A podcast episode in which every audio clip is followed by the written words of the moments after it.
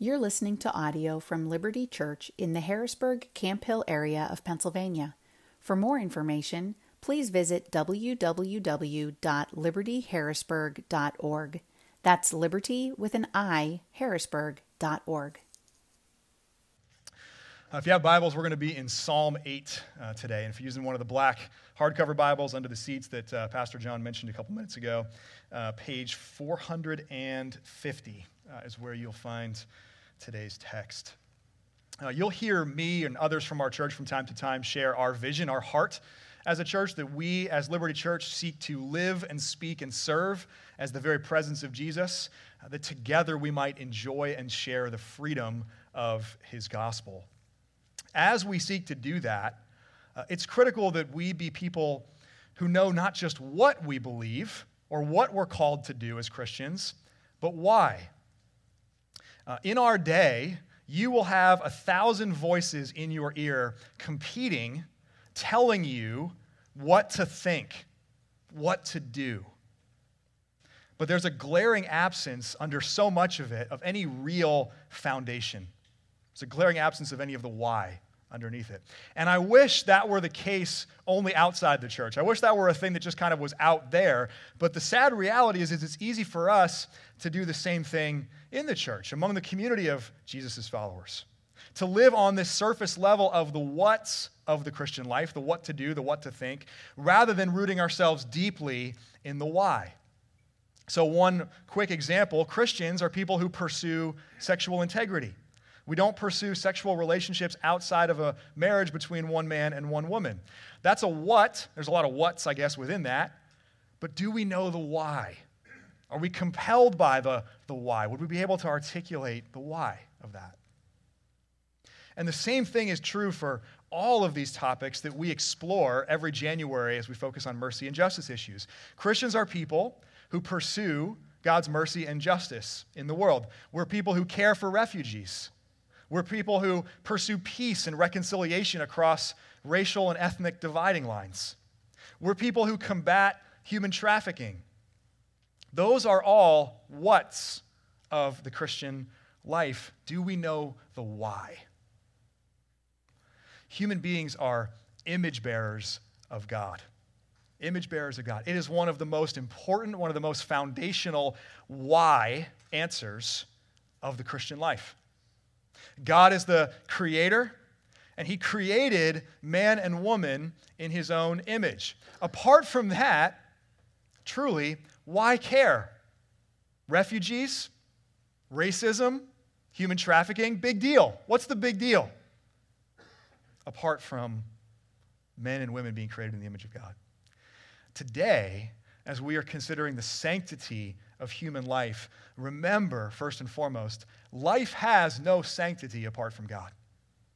Life has no sanctity apart from God. But because God is, because God made, and because of who God made people to be, life is sacred. It is unmatched in dignity and in worth. Psalm 8 not only celebrates humanity's place uh, in God's created order, it marvels at God's heart for people. It marvels at the value and the worth that He has imparted upon human life. And if you and I are ever going to be people who truly and consistently champion the sanctity of life, it will come because we have saturated ourselves deeply in the unfathomable wonder of how God sees us, of how God sees human life. So, through His Word and through His Spirit, may that be so even today. I invite you now to listen with open ears to this book that we love. This is the eighth psalm. To the choir master, according to the Gittith, a psalm of David. O Lord, our Lord, how majestic is your name in all the earth. You have set your glory above the heavens. Out of the mouth of babies and infants, you have established strength because of your foes, to still the enemy and the avenger. When I look at your heavens, the work of your fingers, the moon and the stars which you have set in place, what is man that you are mindful of him, and the Son of Man that you care for him. Yet you have made him a little lower than the heavenly beings and crowned him with glory and honor. You have given him dominion over the works of your hands. You have put all things under his feet all sheep and oxen, and also the beasts of the field, the birds of the heavens and the fish of the sea, whatever path passes along the paths of the seas. And verse 9, O Lord, our Lord, how majestic is your name in all the earth. May God bless the reading of his word. Let me pray for us this morning. Blessed are you, God of all creation. You spoke in the beginning, and all things came to be. You spoke, and the Word, Jesus, came to live with us, full of grace and truth. This morning, as we hear your word, as it is spoken to us, may you speak by your Spirit to each of us and each of our hearts. May all that we hear lead us to you. And we pray this through Jesus Christ, who is our Savior and our God. Amen. Two things uh, for us to see in Psalm 8 this morning the source of sanctity and the summons of sanctity, the source and the summons. First, let's talk about the source of sanctity. Before we skip ahead to humanity's place in God's creation, notice that all of Psalm 8 is in reference to God Himself. O Lord, our Lord, how majestic is your name in all the earth. These bookends, these identical verses of 1 and 9, establish the source of sanctity. God's name, when we see God's name in Scripture, that's a way to summarize his character, his attributes, all that he is, all that he has revealed himself to be. And David here in this psalm is saying the name of God, God himself, is majestic. He is beautiful and dignified. He inspires awe. Have you ever had a moment where you've just been utterly silenced by the beauty that is around you? Standing at the ocean perhaps, or on top of a mountain, or at the edge of the rim of the Grand Canyon, or looking up at the stars on a clear night, or even simply standing in a field and just letting the warmth of the sun upon your face. To borrow Job's language, some of us are reading through the Bible in a year together right now, and we've been in the book of Job. To borrow Job's language, the most powerful of those moments in your life are but the fringes, are but a faint whisper of the majesty of God. Between these bookends, though, Psalm 8, all of it celebrates God. Did you hear all of David's references to you and your, speaking of God? Your name, your glory, your foes, your heavens, your fingers, you have set in place. You are mindful. You care. You have made. You have given. You have put all things under his feet.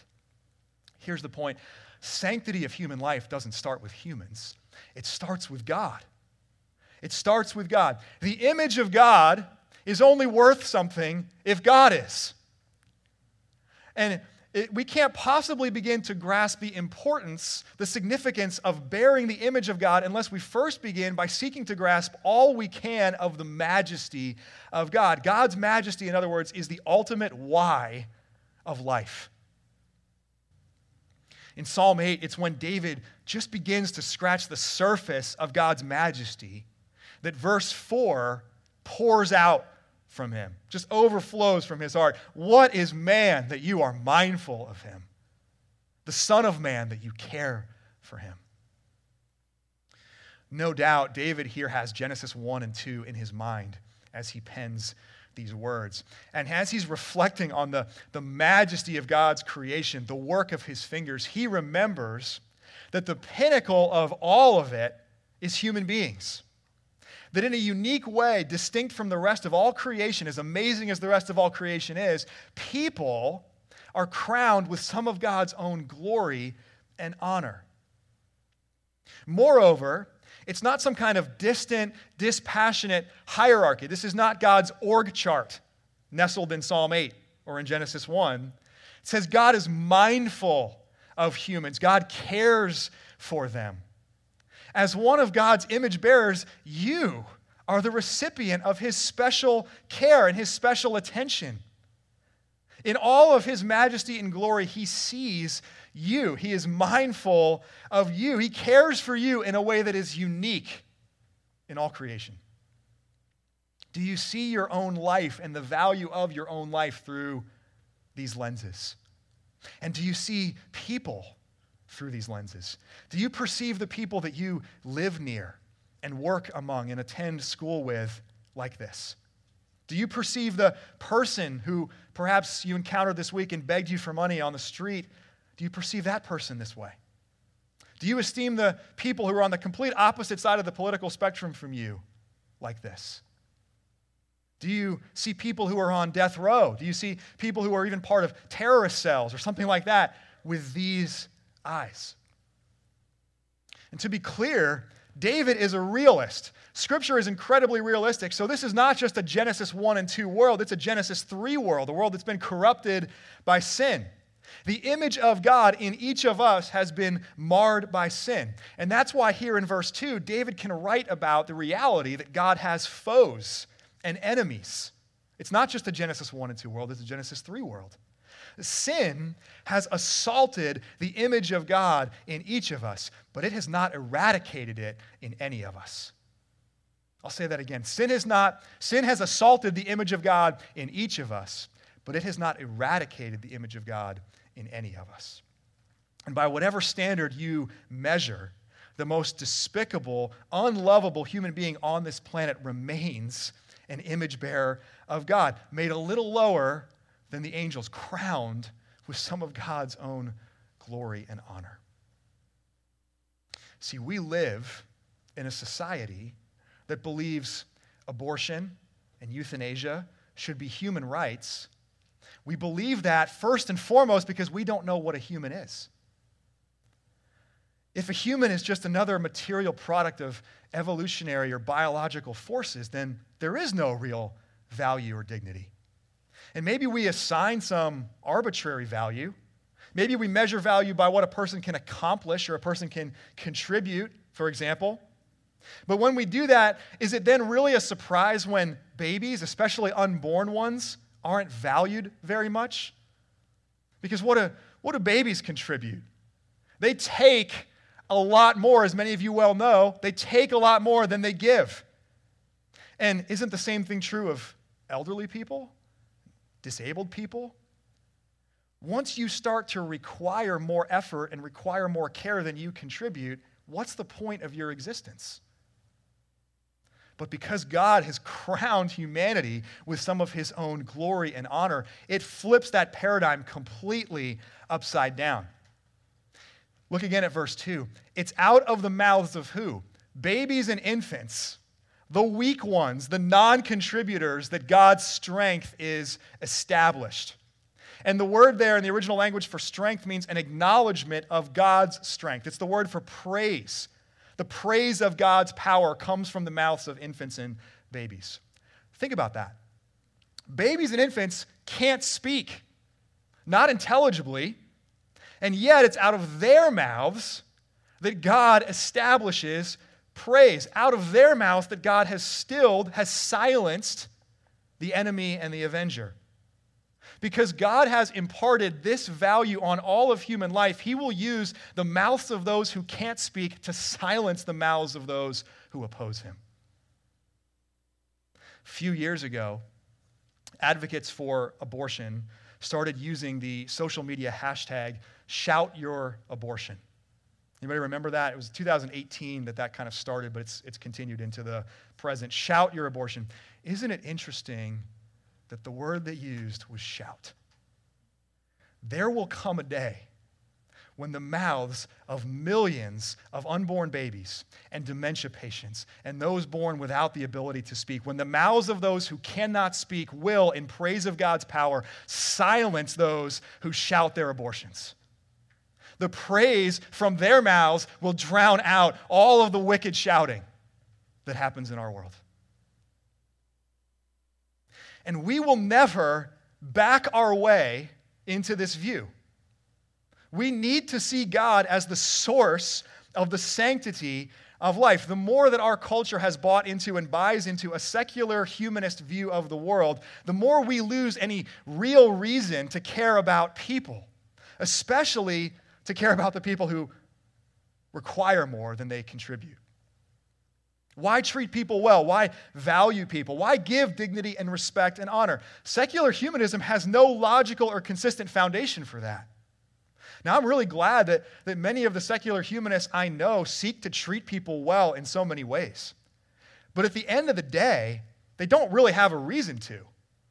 It would actually be more logical and consistent to manipulate people, use people, even murder people for their own advantage than to serve people or to dignify them.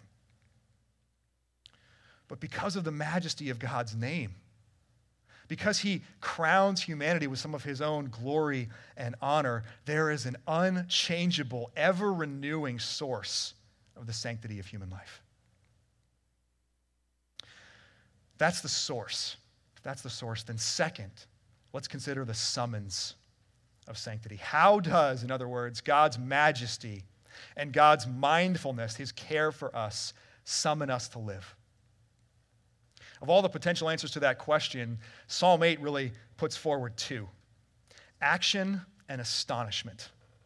Action and astonishment. The sanctity of life summons us to be people of action and people of astonishment. So, first, action. Uh, David here refers back to Genesis chapter 1, verses 26 through 28. As God crowns his image bearers with some of his own glory and honor, he also gives them dominion over the work of his hands. This is what's known as the creation mandate or the cultural mandate. From this unique place, humanity is given some of God's own authority over the rest of creation. And of course, wherever we see in Scripture, wherever we see in the design of God authority being prescribed, it is always for the flourishing, it is always for the thriving of those who are under that authority. And so, God granting dominion to people, to humanity, means that everything under that dominion is meant to thrive. And David rattles off a bunch of examples sheep and oxen and beasts and birds and fish, all of the works of God's hands.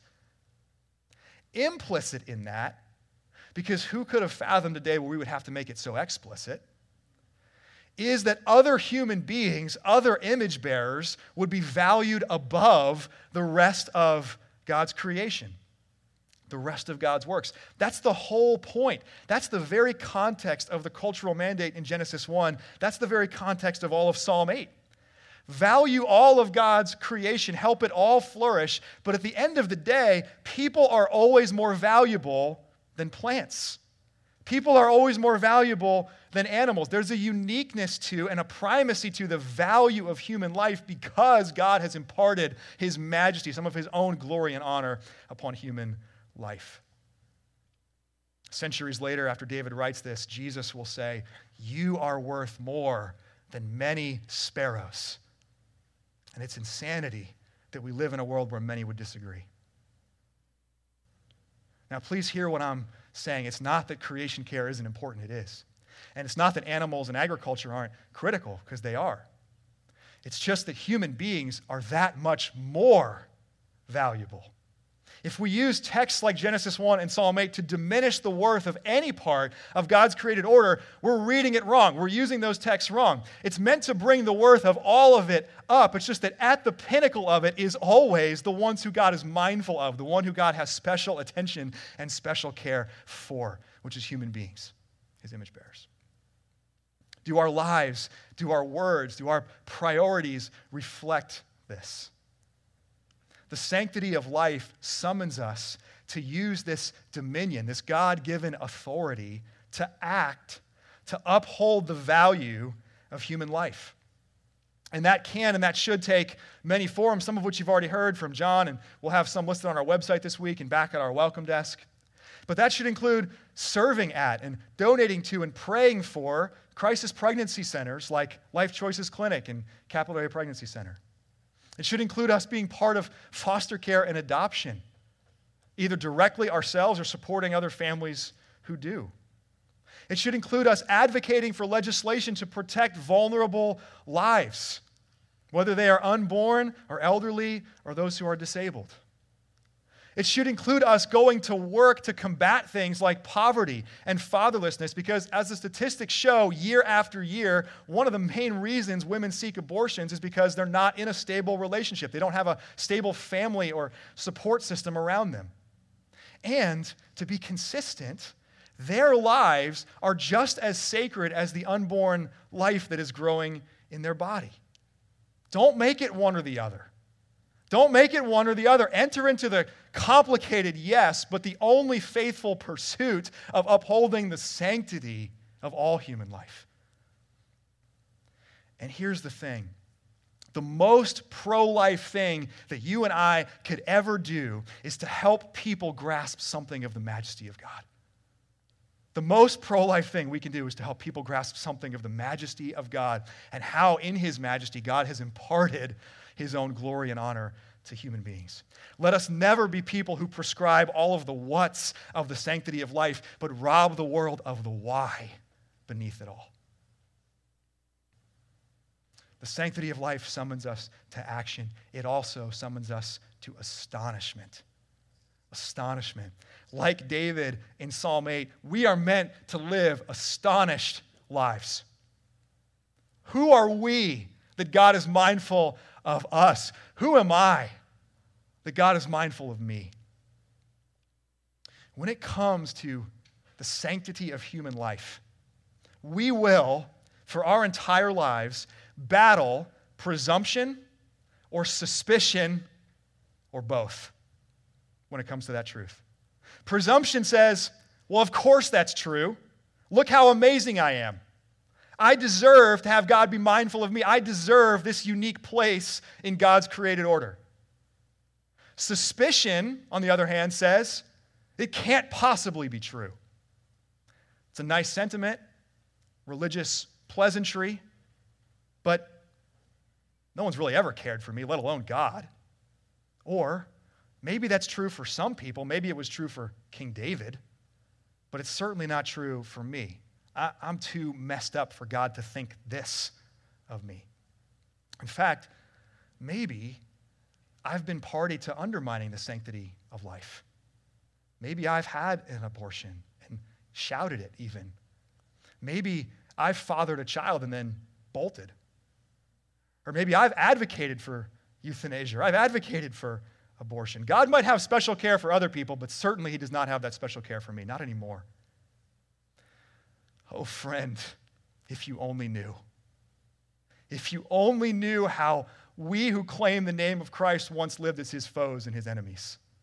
If you only knew how we continue to fall short of treating people, image bearers of God, with all the dignity and worth they are due, you would know, if you knew the hearts of the men and women sitting around you in this room this morning, you would know there is no magical group of perfect, put together people that God puts his special care upon. Psalm 8 is talking about you. It's talking about you. In a Genesis 1 and 2 world before sin, this is how God made you. And in a Genesis 3 world, after sin corrupted and marred the image of God in you, his response was not to cast you off forever. It was not to start over by crowning some other part of his creation with his glory and honor. No, he went to work so that the image of God in you might be restored. As the author of Hebrews writes in Hebrews 2, because the children, because the image bearers share in flesh and blood, Jesus Christ took on the same, so that through his death he might destroy the one who has the power of death. You know what psalm the author of Hebrews was meditating on when he wrote those words? This one, Psalm 8. Just a couple verses earlier in Hebrews chapter 2, we read this. It'll be on the screen. It has been testified somewhere, and now you know the somewhere. What is man that you are mindful of him, the Son of Man that you care for him? You made him for a little while lower than the angels. You have crowned him with glory and honor, putting everything in subjection under his feet. And then the author of Hebrews goes on to interpret this in light of Jesus. Now, in putting everything in subjection to Jesus, God left nothing outside his control. At present, we do not yet see everything in subjection to him. And isn't that true? But we see him who for a little while was made lower than the angels, namely Jesus, crowned with glory and honor because of the suffering of death, so that by the grace of God he might taste death for everyone. For it was fitting that he, for whom and by whom all things exist, in bringing, bringing many sons to glory, should make the founder of their salvation perfect through suffering. Did you hear that at the end? By his sacrifice, Jesus brings many sons to what? To glory. Why? Because as an image bearer of God, you were made with and you were made for that glory. And God is so mindful of you, and God cares for you to the extent that when sin corrupted the glory and the honor of the sons of man, Christ himself became the Son of Man to go get it back, to restore and to secure it for all who would come to him. If somewhere along the way you picked up the impression that you are expendable, or that God is reluctant, that he's always just waiting to condemn you or to crush you when you step out of line, you will spend your life battling suspicion that Psalm 8 is true. That this is how God actually sees you. That he has actually crowned you with some of his own glory and honor, and that through the work of Christ, he redeems and secures that forever. Presumption says, of course that's true. Suspicion says, that can't be true. Astonishment says, Oh my God, it's true. Oh my God, it's true. And we will never get over how incredible that is. We are never meant to cease marveling that the God whose name is majestic in all of the earth cares for you, for me. The sanctity of life absolutely summons us to action. So let us act. But let us act from a place of perpetual astonishment. Let Psalm 8 today be for you a bucket of cold water to wake you up from your presumption. Let it be for you a warm bath to soothe all of your suspicions. Let it forever cement the why into our hearts and minds. Because God is majestic in all the earth, and because God sees you this way, there is nothing more sacred, there is nothing more precious than your life and than all of human life. Amen. Amen. Let me pray for us.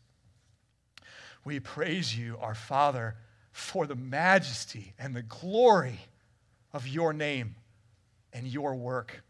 And we marvel that at the pinnacle of all your creation, you are mindful of us and you care for us. Forgive us for taking that for granted. Forgive us for, for allowing that reality to become commonplace and assumed. Renew our awe, renew our astonishment that this is how you see us, that this is how you see all human life. And then, as we just begin to scratch the surface of the, the love and the worth which you have imparted to us, then let how we live and the way that we love be increasingly a worthy response. We pray this all through the name of Christ and his finished work. Amen. Thank you for listening to audio from Liberty Church. To learn more about our church or to listen to previous recordings, visit www.libertyharrisburg.org.